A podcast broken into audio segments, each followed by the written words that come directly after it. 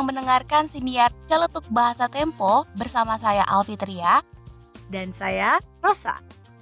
Rosa, kalau disuruh memilih, kamu lebih suka membaca berita di media cetak atau media daring?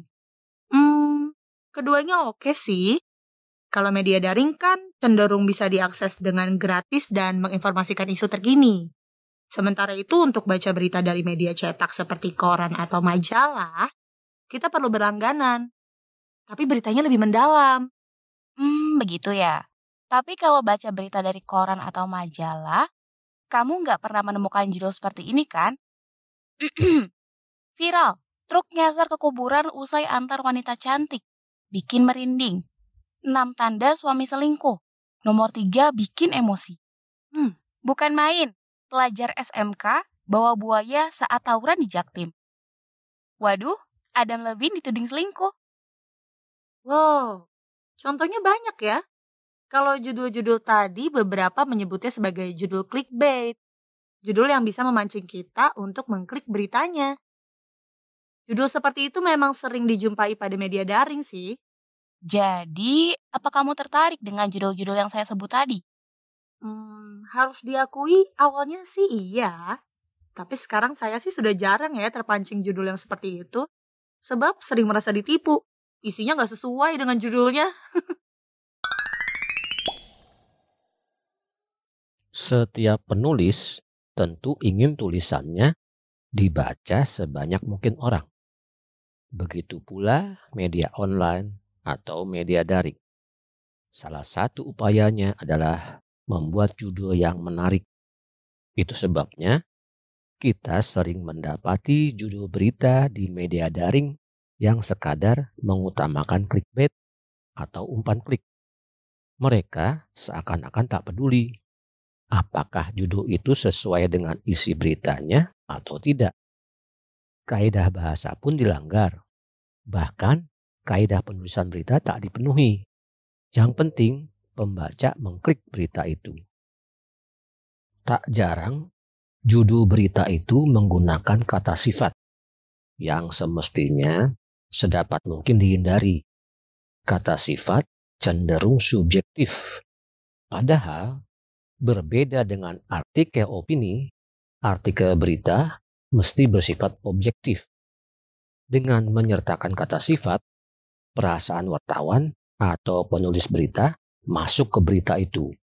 Misalnya judul ini, Empat pesan Dedi dalam menyambut tahun baru. Nomor tiga, bikin miris. Miris atau cemas bagi siapa?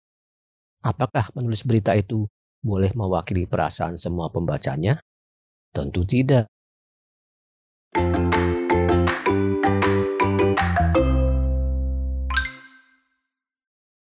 Selain kata miris seperti yang disebut Pak Uu tadi, sudah nggak terhitung sih berapa kali saya menemukan berita dengan judul yang subjektif sekali. Misalnya menambahkan kata cantik, rupawan, duh, ngeri, bahkan bikin geleng-geleng. Mm -mm. Semua itu dilakukan penulisnya mungkin semata untuk memancing pembaca. Membuat judul menarik tentu boleh-boleh saja, bahkan menjadi kewajiban agar berita yang ditulis memancing minat pembaca.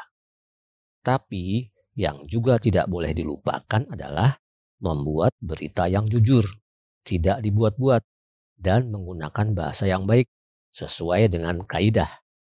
Judul pun harus sesuai dengan isi atau mewakili isi beritanya. Berita yang menyajikan judul sensasional yang sekadar memancing klik bisa jadi akan berhasil menarik minat para pembaca. Minimal mereka akan mengklik berita itu. Tapi lama-kelamaan pembaca akan mengenali media daring yang memproduksi berita tersebut dan mereka niscaya akan meninggalkannya karena tak mau lagi dikelabui atau ditipu. Perlu pula diingat, bahasa jurnalistik mesti sedapat mungkin menghindari kata sifat, dan yang diutamakan adalah penggunaan kata kerja aktif, bukan yang pasif. Sebab kata kerja pasif cenderung tidak menyertakan pelaku suatu kejadian atau peristiwa. Dalam kalimat yang berbunyi, orang yang dituduh mencuri itu dipukuli, siapa yang memukuli? Kalau kata kerja atau kalimatnya aktif, pelaku pemukulan itu mau tak mau akan disebut.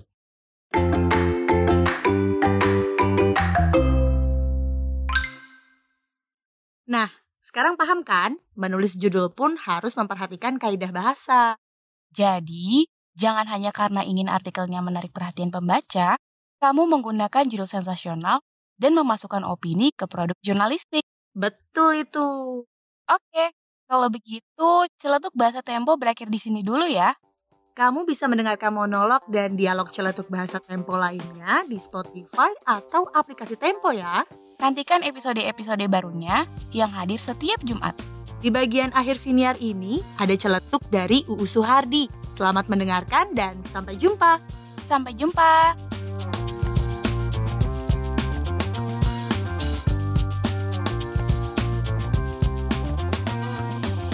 Ketika media daring adu cepat menyajikan berita, kerap akurasi, ejaan, dan logika bahasa dikesampingkan.